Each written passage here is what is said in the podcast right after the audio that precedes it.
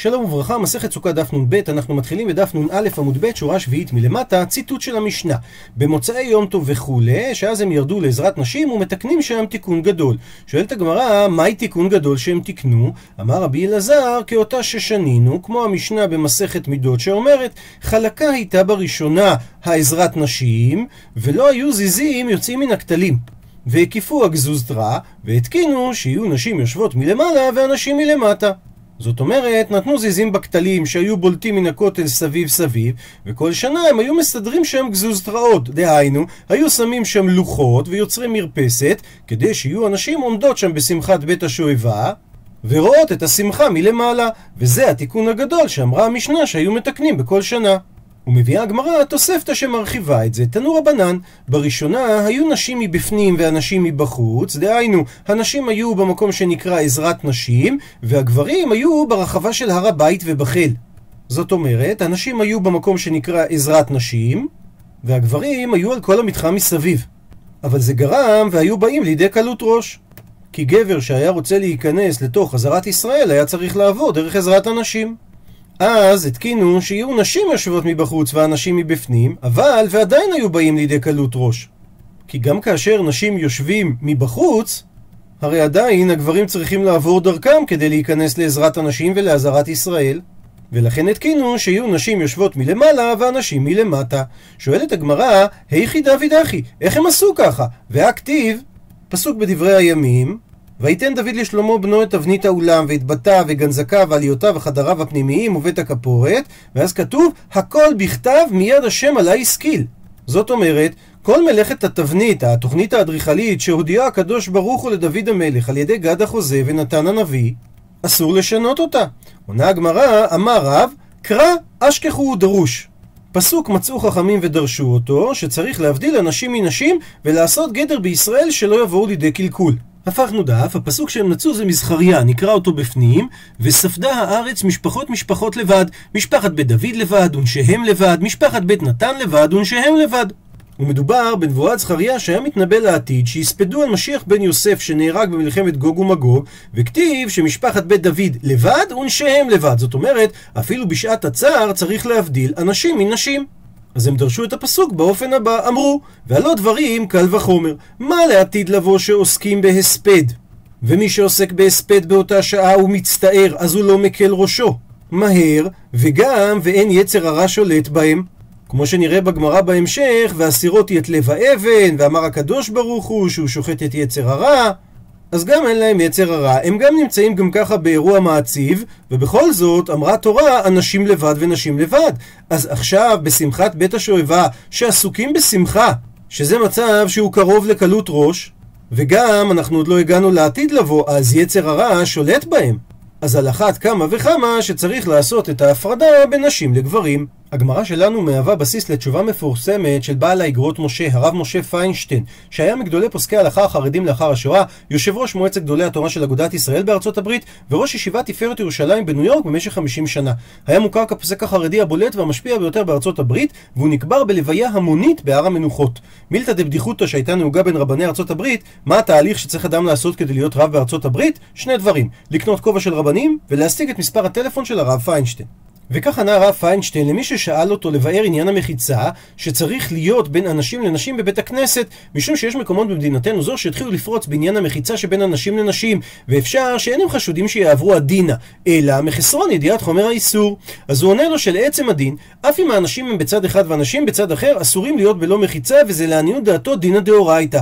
ראיה לדבר מהגמרא שלנו, שהגמרא מקשה על הגזוזתרה שעשו בעזרת נשים במוצאי יום טוב הראשון, הרי כתוב הכל בכתב שאסור אסור להוסיף שום דבר בבניין הבית ובאזהרה, ותראה אצרב שהם מצאו פסוק שצריך להבדיל אנשים מנשים, כמו שרש"י פירש, פשוט שכוונת התירוץ הוא שלכן זה נחשב כמפורש שצריך לעשות הזיזין והגזוסטרה. זאת אומרת, צריך לומר שזה איסור מדאורייתא, ולכן זה כמו מפורש שצריך לעשות את אותה הפרדה. ושואלת הגמרא, אותו הספד שראינו בפסוק בזכריה, ההספדה, מה יבידיתי, מה העניין שלו? עונה הגמרא, פליגי בה נחלקו בדבר רבי דוסה ורבנן. אחד אמר שההספד הוא על משיח בן יוסף שנהרג, ואחד אמר שההספד הוא על יצר הרע שנהרג. ושואלת הגמרא, בישלמה נוח לי להבין לפי מאן דאמר שעל משיח בן יוסף שנהרג מתבצע ההספד. היינו דכתיב, זה מה שכתוב בזכריה, נקרא בפנים, ושפכתי על בית דוד ועל יושב ירושלים רוח חן ותחנונים, והביטו אליי את אשר דקרו, וספדו עליו כמספד על היחיד, והמר עליו כהמר על הבכור. זאת אומרת, הם הסתכלו בהרוג שלפניהם, והם הספדו עליו כמו אדם שמספיד על בן יחיד שהיה לו ומת. כך מותו של משיח בן יוסף הוא מאוד מצער. אלא למאן דאמר שהמספד הוא על יצר הרע שנהרג, היי, הספדה באי למיבד? שמחה באי למיבד. האם צריך להספיד כאשר יצר הרע? הרי צריך לשמוח כאשר יצר הרע נהרג. אז אם כך, המאי בכו, למה הם בוכים? עונה הגמרא כדי דרש רבי יהודה, שלעתיד לבוא מביא הקדוש ברוך הוא ליצר הרע, ושוחטו בפני הצדיקים ובפני הרשעים. הצדיקים הוא נדמה להם כהר גבוה, והרשעים נדמה להם כחוט השערה. הללו בוכים והללו בוכים. הצדיקים בוכים ואומרים, האח יכולנו לכבוש הר גבוה כזה, והרשעים בוכים ואומרים, האח לא יכולנו לכבוש את חוט השערה הזה. רש"י מסביר שהצדיקים נזכרים בצער שהיה להם כאשר הם היו צריכים לכבוש את היצר הרע הזה, ולעומת זאת הרשעים שנכנעו ליצר הרע, הם בוכים כי הם לא הצליחו להתגבר עליו למרות שהם מבינים כמה קל זה היה. ואף הקדוש ברוך הוא תמה עמהם, שנאמר, פסוק בזכריה נקרא בפנים, כה אמר אדוני צבאות, כי יפלא בעיני שארית העם הזה בימים ההם, גם בעיניי יפלא, נאום אדוני צבאות. וניתן להסביר את הדברים, או שהוא תמה איך הצדיקים הצליחו להתגבר, או שהוא תמה איך הרשעים לא הצליחו להתגבר. כך או כך, אנחנו רואים שהבכי שקורה כאשר יצר הרע נשחט, הוא בגלל או שזה הבכי של הצדיקים, או שזה הבכי של הרשעים. ממשיכה הגמרא, אמר רב אסי, יצר הרע בתחילה דומה לחוט של בוכיה. דהיינו לקורי עכביש, שמאוד בקלות ניתן לקרוע אותם, ולבסוף דומה כעבותות העגלה, שזה חבל עבה שקושרים בו את הפרה למחרשה.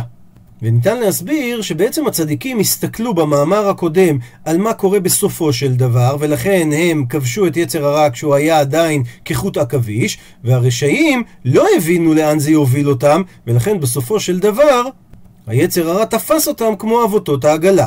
והמקור לדברי רב אסי שנאמר, פסוק בישעיה נקרא בפנים, הוי מושכי העוון בחבלי השווא, זאת אומרת בהתחלה זה חבל שווא, חבל שלא מושך כלום, אבל אחר כך הוא כאבות העגלה החטאה. שבסופו של דבר זה נהיה חבל מאוד עבה. ממשיכה הגמרא תנו רבנן שנו רבותינו בברייתא.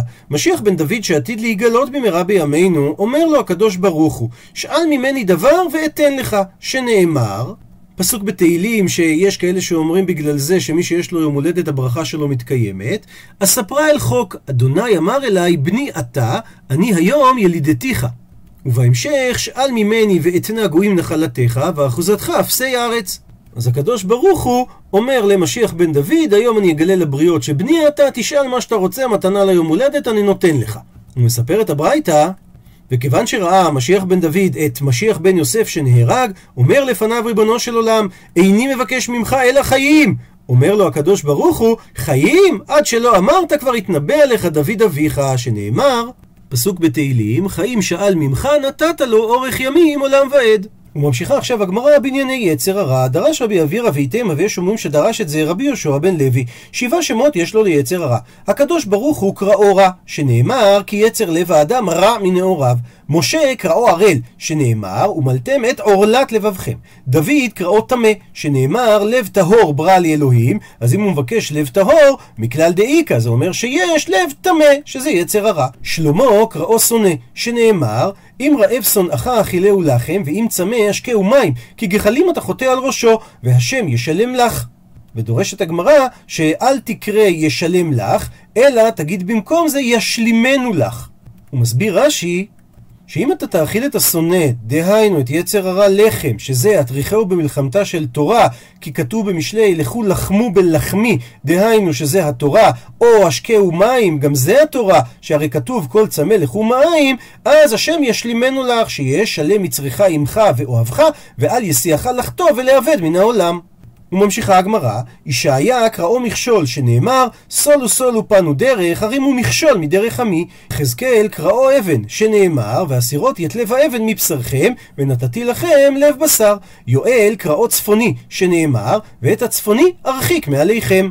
ועל אותו פסוק ממשיכה הגמרא ומביאה תנור הבנן שנינו בברייתא ואת הצפוני ירחיק מעליכם זה יצר הרע. ולמה קראו לו צפוני? שצפון ועומד בליבו של אדם. בהמשך הפסוק וידחתיו אל ארץ צייה ושממה דהיינו למקום שאין בני אדם מצויים להתגרות בהם. בהמשך הפסוק את פניו אל הים הקדמוני שנתן עינה במקדש ראשון והחריבו והרג תלמידי חכמים שבו. וסופו דהיינו יצר הרע מסתכל גם להרוס אל הים האחרון שנתן עינה במקדש שני והחריבו והרג תלמידי שבו. ובהמשך הפסוק, ועלה בעושו ותא על צחנתו, שמניח אומות העולם ומתגרה בשונאיהם של ישראל, לשון סגי נאור שמתכוונת בעם ישראל. וכאן מסתיימת הברייתא, והמשך הפסוק כי הגדיל לעשות, על כך אמר אביי, ובתלמידי חכמים יצר הרע מתגרה יותר מכולם. מספרת הגמרא שאביי אמר את זה מניסיונו האישי. כי הדה אביי שמעי להוא גברא, אביי שמע אדם אחד דקאמר להאיתתא, שאומר לאישה אחת, נקדי ונזיל באורחה. נשכים ונלך קודם היום. אמר אביי לעצמו, איזה לפרישינו מאיסורא, הם כנראה יחטאו בדרך, אז אני אלך אחריהם, וככה אני אוכל להציל אותם מהאיסור. אז על בתראיו תלת הפרסי באגמא, הלך אחריהם שלוש פרסאות בשדה, וכי הבו פרשה מהדדי, כשהם הגיעו לפרשת דרכים והם היו משתי עיירות שונות, אז אחד היה צריך ללכת ימינה, אחד היה צריך ללכת שמאלה. אז שמינו שומע אותם אביי דקאמרי אורחין רחיקה וצוותין בסימה. הדרך רחוקה, וללכת ביחד היה נעים. ועל כך אמר אביי, אם מאן דסני לי, הווה, לא הווה מצי לאוק מנפשי. מסביר רש"י, אם היה שונאי, זאת אומרת הוא מדבר על עצמו בלשון סגי נאור, מתייחד עם האישה, לא היה מעמיד את עצמו מלאכתו. זאת אומרת, אביי אומר, אם אני הייתי הולך איתה, אני הייתי נכשל. אז אל תלה נפשי בעיבורא דדשא ומצטער. חזר אביי לבית המדרש, ואז היה נשען על בריח הדלת כאדם שמחשב ומצטער. מספרת הגמרא, עתה ההוא סבא, הגיע אותו סבא, בהרבה מקומות ההוא סבא, הכוונה אליהו הנביא, תנא לי, והוא שנה לו, כל הגדול מחברו, יצרו גדול ממנו. דהיינו, הסיבה שאתה חושב שאתה היית נכשל, זה בגלל שאתה אדם יותר גדול מאותו אחד, ויצר הרע מתגרה בך יותר. אמר רבי יצחק, יצרו של אדם מתגבר עליו בכל יום, שנאמר, נקרא את הפסוק בפנים, וירא אדוני כי רבה רעת האדם בארץ, וכל יצר מחשבות ליבו רק רע כל היום. הפכנו דף, זה אומר שכל היום רעתו מתווספת. אמר רבי שמעון בן לקיש, יצרו של אדם מתגבר עליו בכל יום ומבקש להמיתו, שנאמר, פסוק בתהילים, צופה רשע, זה יצר הרע, לצדיק, הוא מבקש להמיתו, ואלמלא הקדוש ברוך הוא שעוזר לו, אינו יכול לו, זאת אומרת, הוא לא יכול להתגבר עליו, שנאמר, גם זה פסוק בתהילים נקרא בפנים, אדוני לא יעזבנו בידו, ולא ירשיענו בהישפטו. ולולא העזרה הזאת של השם לצדיק, הוא לא היה מצליח לעמוד כנגד יצר הרע. מביאה הגמרא עצה איך להתמודד עם יצר הרע. תנא דבר רבי ישמעאל, שנו בבית המדרש של רבי ישמעאל, אם פגע בך מנוול זה, דהיינו יצר הרע, מושכהו לבית המדרש. אם אבן הוא נימוח, ואם ברזל הוא מתפוצץ, והמקור לכך, אם אבן הוא נימוח. דכתיב, פסוק בישעיה, הוי כל צמא לכו למים, וכתיב, פסוק באיוב, אבנים שחקו מים. והתורה נמשלה למים, אז יצר הרע, שזה האבנים, המים שוחקים אותם. אם ברזל הוא מתפוצץ, דכתיב בירמיה, הלא כל דבריי כאש נאום השם, וכפטיש יפוצץ סלה. שדברי התורה הם כמו האש, והאש מפעפע את הברזל, וזה הכוונה מתפוצץ, שהניצוצות ניתזין ממנו. ועוד בעניין יצר הרע, אמר רבי שמואל בר נחמני אמר רבי יונתן, יצר הרע מסיתו לאדם בעולם הזה, ומעיד עליו לעולם הבא, שנאמר, פסוק במשלי, נקרא אותו בפנים, מפנק מנוער עבדו, ואחריתו יהיה מנון. ובפסוק הזה יש רמז שכן באטבח של רב חייא קוראים לסהדה, דהיינו לעד, את המילה מנון. נקדים ונאמר שיש כל מיני רמזים דרך האלף-בית בכל מיני טקסטים. לדוגמה, ביום חול בברכות קריאת שמע אנחנו אומרים אל ברוך גדול דעה, הכין ופעל זרי חמה וכולי, ושם זה ראשי תיבות של האלף-בית. בתפילת מוסף בשבת אנחנו אומרים תיקנת שבת, רצית קורבנותיה, ציווית פירושיה, סידורי נסחיה וכולי, שם ראשי התיבות הם באלף-בית הפוך, זאת אומרת ת', ש', ר', ק' וכולי. הגמרא משתמשת עכשיו במה שנקרא אטבח דרבחיה, שזה בעצם סדר של א'-ב', שאותיות מתחלפות לפי סדר ההשלמה שלהם למספר מסוים, א', ט', ב' עם ח', ג' עם ז', ד' עם ו', כי כל אות משלימה לעשר עם האות השנייה. אחר כך י' עם צדיק, כ' עם פ', ל' עם ע', מ' עם ס', כי השלמה שלהם זה למאות, ק' עם צדיק, ר' עם פ', ש' עם נ', ת' עם מ', הרי אלפים, השלמה לאלף, ונשאר לנו באמצע את האותיות ה', נ' וכ' סופית, שלא היה לה בן זוג בעשיריות, ולא לנ' בן זוג במאות, לפי סדר האותיות, ולא לכ' הסופית בן זוג באלפים, ולכן הן מתחלפות אחת עם השנייה. נמצא בדרך א' ב' זה, שהמילה סהדה היא שווה למינון, והחלפת האותיות היא באופן הבא: הסמך היא מתחלפת עם המם, הה' היא מתחלפת עם הנון, הדלת מתחלפת עם הוו, והה' מתחלפת עם הנון הסופית. נסביר את הדברים דרך הטבלה הבאה. האותיות אפשר לחלק אותם לשלושה חלקים, כאשר בכל חלק האותיות משלימות אחת עם השנייה לסכום מסוים. מא' עד ט' אפשר לחבר את האותיות שהם ישלימו לסכום של 10. א' עם ט', ב' עם ח', ג' עם ז', ד' עם ו', והלאה להמשך. אותו דבר, מי' עד צדיק ניתן להשלים לסכום של 100, י' עם צדיק, כ' עם פ', ל' עם ע', מ' עם ס' והפוך. ומק' עד צדיק סופית, כי אנחנו ממשיכים לספור אחרי הת', כ' סופית, מ', נ' סופית, פ' סופית וצדיק סופית, כל אות יש לה בת זוג שמשלימה לסכום של אלף. ק' עם צדיק סופית, ר' עם פ' סופית, ש' עם נ' סופית, ת' עם מ' סופית. כאשר בכל אחת משלוש הקבוצות יש את האות האמצעית. ה' יכולה להשלים רק עם עצמה ל-10, נ' יכולה להשלים רק עם עצמה ל-100, וכ' סופית יכולה להשלים רק עם עצמה ל-1000, ולכן כל אחת מהאותיות האמצעיות ה', נ' וכ' סופית מתחלפת עם האותיות המקבילות לה. לפי זה, אם ניקח את המילה מנון, מ' מתחלפת עם ס', נ' יכולה להתחלף עם ה', ו' מתחלפת עם ד', ושוב פעם נ' יכולה להתחלף עם ה', ולכן המילה מנון מתחלפת עם המילה סהדה. אז אמר רבי יונתן, שאם האדם מפנק מנוער את עבדו, שזה היצר הרע, אז אחריתו, בסופו של דבר, אותו עבדו, אותו יצר הרע, יהיה מנון. הוא זה שיעיד עליו לעולם הבא שהוא נכשל. ממשיכה הגמרא ומביאה עכשיו שלושה מאמרים שבדומה לדברי רווסי בעמוד הקודם אומרים שיצר הרע בהתחלה חלש ואחר כך חזק. רבון הרם יקשה בין שני פסוקים. כתיב כתוב בפסוק אחד בהושע כי רוח זנונים הטעה וכתיב בפסוק אחר בהושע כי רוח זנונים בקרבם, זאת אומרת, בהתחלה יצר הרע הטעם, הוא חיצוני והוא מטעה אותם, ולבסוף יצר הרע בקרבם פנימה. המאמר השני, אמר רבא, בתחילה קראו הלך, ולבסוף קראו אורח, ולבסוף קראו איש. ורבא מביא את הדברים מהפסוקים שמדברים על כבשת הרש, שזה משל שכאשר דוד לוקח את בת שבע, אז הנביא אומר לדוד על היצר הרע שהוא בא אליו, והוא נותן לו משל, נקרא בפנים, ויבוא הלך לאיש העשיר, ויחמול לקחת מצונו ומבקרו לעשות לאורח הבא לו, ויקח את כבשת האיש הרש ויעשיה לאיש הבא אליו. אז בהתחלה בא הלך לאיש העשיר, אחרי זה קוראים לו אורח, ובסוף קוראים לו איש. זאת אומרת, יצר הרע הוא בהתחלה הלך, הוא עובר דרך עליו, הוא לא מתאכסן עמו. אחר כך הוא אורח, הוא כבר אכסנאי אצלו. לבסוף הוא איש, הוא בעל הבית. והמאמר השלישי, אמר רבי יוחנן, איבר קטן יש לו לאדם, מרעיבו שבע, משביעו רעב. שאם האדם ממעט בתשמיש, אז הוא שבע, אבל אם הוא משביעו ומרבה בתשמיש, אז הוא רעב, שנאמר, פסוק בהושע, כמרעיתם וישבעו, שבעו וירום ליבם, על כן שכחוני. מה זה לומד רבי יוחנן? כמרעיתם, כאשר הוא עושה רעה, כאשר הוא מרעיב את היצר שלו, רק אז וישבעו. ועוד מאמר לגבי יצר הרע, אמר רב חנה בר אחא, אמרי בי רב, כך אמרו בית מדרשו של רב. ארבעה דברים מתחרט עליהם הקדוש ברוך הוא שבראם, ואלו הם גלות, כסדים, וישמעאלים, ויצר הרע. ועכשיו הוא מפרט, גלות דכתיב, שכתוב בישעיהו, ואתה מה לי פה נאום השם, כי לוקחה מחינם, והמילים מה לי פה זה חרטה. זה אומר שהקדוש ברוך הוא מתחרט על הגלות. כסדים, דכתיב, הן ארץ כסדים, זה העם לא היה. שהנביא מעיד שהקדוש ברוך הוא היה מעדיף שהעם הזה לא יהיה.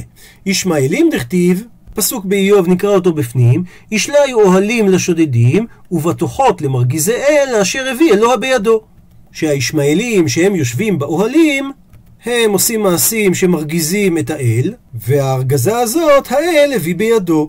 ויצר הרע דכתיב בספר מיכה, ביום ההוא נאום אדוני עוספה הצולעה והנידחה הקבצה ואשר הרי אותי.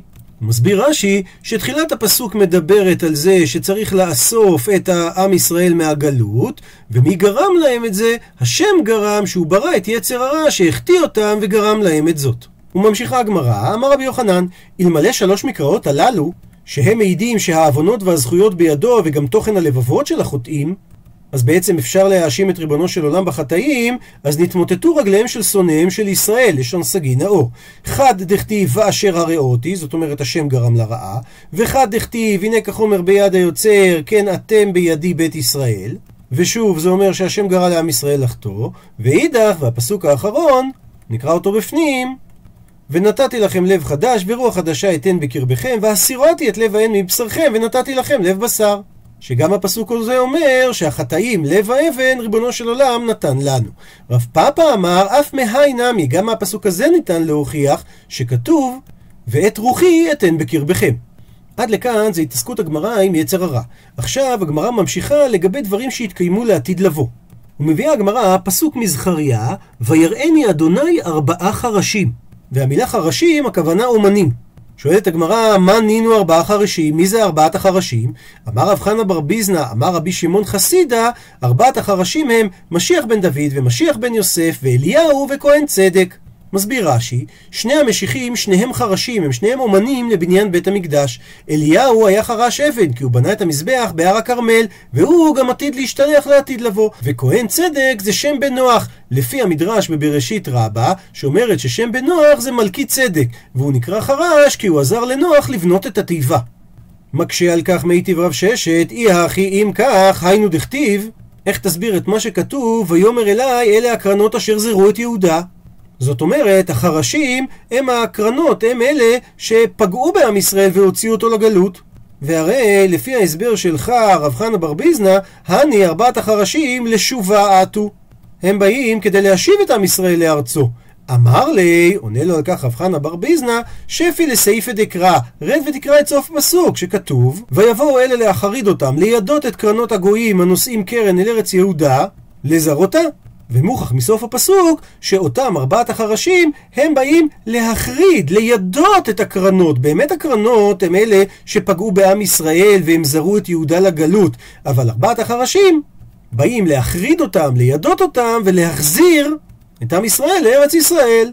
אמר לי, אז עונה לו על כך רב ששת, בהדי חנה באגדתא למה לי?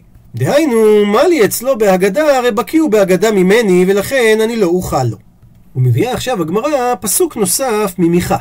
והיה זה שלום אשור כי יבוא בארצנו וכי ידרוך בארמונותינו והקימונו עליו שבעה רועים ושמונה נסיכי אדם. ושואלת הגמרא מה נינו מי זה אלה שבעה רועים? עונה הגמרא דוד באמצע אדם שת ומתושלח מימינו אברהם יעקב ומשה בשמאלו. הוא מסביר רש"י אדם שת ומתושלח מן הצדיקים שהיו קודם המבול שלא חטאו עד דור אנוש. ממשיכה הגמרא ושואלת, ומה נינו ומי זה אלה השמונה נסיכי אדם? עונה הגמרא, זה ישי ושאול ושמואל, עמוס וצפניה, צדקיה המלך, ומשיח ואליהו. ציטוט מהמשנה, ארבעה סולמות היה לכל אחד ואחד. טענה שנינו בברייתא שגובהה של כל מנורה חמישים אמה. ציטוט מהמשנה, וארבעה ילדים של פרחי כהונה ובידיהם כדי שמן של 120 לוג.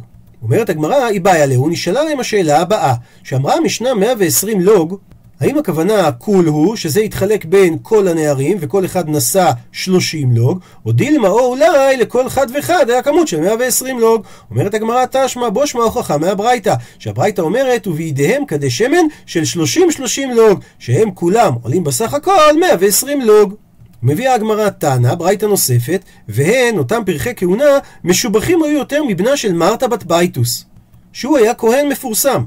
שאמרו על בנה של מרתה בת בייטוס שהיה נוטל שתי יריחות של שור הגדול שלקוח באלף זוז ומהלך עקב בצד אגודל. שהיה לו כוח פיזי כזה גדול שהוא הוליכם בכבש של המזבח בנחת, עקב רגל אחד בצד אגודל של חברתה, והרי דרך נושאי משוי כבד לרוץ. אז הוא היה כל כך חזק שהוא יכול היה לקחת את זה בנחת, ובכל זאת, ולא הניחו אחיו הכהנים לעשות כן, משום שכתוב ברוב עם הדרת מלך, שזה יותר מכובד לקחת את הפר ב-24 כהנים. עד לפה דברי הברייתא, שואלת הגמרא, מה הם משובחים? מה הכוונה שאותם פרחי כהונה היו יותר משובחים מבנה של מרתה בת בייטוס? אילימא, אם תגיד משום יוקרה, משום כובד המשוי, הרי הני יקירי טפי. שתי הירכות של הפר הם היו הרבה יותר כבדות מ-30 לוג שכל אחד מהפרחי כהונה החזיק. אלא מסבירה הגמרא, הטעם לגבי בנה של מרתה בת בייטוס, כבש ומרובע ולא זקיף. השיפוע של הכבש היה שכל ארבע אמות הוא עולה אמה אחת, שהרי האורך היה 32 אמה, והגובה סך הכל היה 9 אמות. אז יחסית זה שיפוע נוח. לעומת זאת, הכא, כאן במשנה שלנו, סולמות דזקיפי טובא. פרחי הכהונה היו מטפסים על סולמות שהם היו מונחים לקרקע ולכן הם היו משובחים מבנה של מרתה בת בייתוס. עד לכאן דף נ"ב. למעוניינים בהרחבה הזכרנו את משיח בן יוסף ומשיח בן דוד. צריך להזכיר את דברי הגר"א, רבי אליהו בן שלמה זלמן, שהיה פוסק מקובל ואיש אשכולות, שבלט במעמדו החריג בתקופת האחרונים כסמכות רבנית עליונה. הוא היה גדול במקרא, תלמוד ובקבלה, פוסק מקורי ומרכזי. היה בקיא במדעים. על פי עדות תלמידיו ועל פי הספרים שנכתבו מפיו, הוא היה בעל ידע במתמטיקה. במתמטיקה, בהנדסה, בביולוגיה, באסטרונומיה, בגיאוגרפיה, בבלשנות ואפילו במוזיקה. הוא היה ידוע בהתמדתו הבלתי רגילה. הוא סירב לשמש במשרת רבנות בווילנה או בכל מקום אחר, כנראה בשל רצונו להימנע מביטול תורה. הוא היה מהמנהיגים האידיאולוגיים של ההתנגדות לחסידות שהתחילה להופיע בזמנו במזרח אירופה. בעקבותיו וביוזת תלמידו, רב חיים מוולוז'ין, עלו רבים מתלמידיו לארץ החל משנת תקס"ח, בעלייה שידועה בשמה עליית תלמידי הגר"א, בראשות תלמידו רבי מנחם מנדל משקלו. בספר כל התור מובאת שיטתו של הגר"א לגבי משיח בן יוסף, שמדובר על תנועה רוחנית שמתגלמת באנשים שבדור. בספר מובאים 156 מאפיינים של משיח בן יוסף. אחד מהם זה תנועה שעושה מהלכים ארציים לתחיית האומה, בהסתר ובצניעות, בהדרגה איטית ובסבלנות, מתוך עניות ומסכנות כשלא מכירים בעשייתה. על פי הגר"א, משיח בן יוסף לא חייב להיות גבר, גם אסתר הייתה בבחינת משיח בן יוסף בדור שלה. הגר"א ראה גם את עצמו בבחינה של משיח בן יוסף, והוא עודד ליישובה של ארץ ישראל וגאולתו של העם. משיח בן יוסף גם לא חייב להיות יהודי. הגר"א הסביר שכורש שהכריז את הכרזת כורש היה משיח בן יוסף בדורו. הגר"א האמין שאין הכרח שמשיח בן יוסף ייהרג. הוא גם חיבר תפילה מיוחדת לבקש על חייו של משיח בן יוסף. ובמקום הריגתו, כל צנועה ואדם שעוסקים באופן מעשי בענייני הכלל וגאולת ישראל והם מתבטלים או נהרגים, הם תחליף לגזרה קדומה זו, ויש לראות בהם ניצוצות של משיח בן יוסף שנהרג.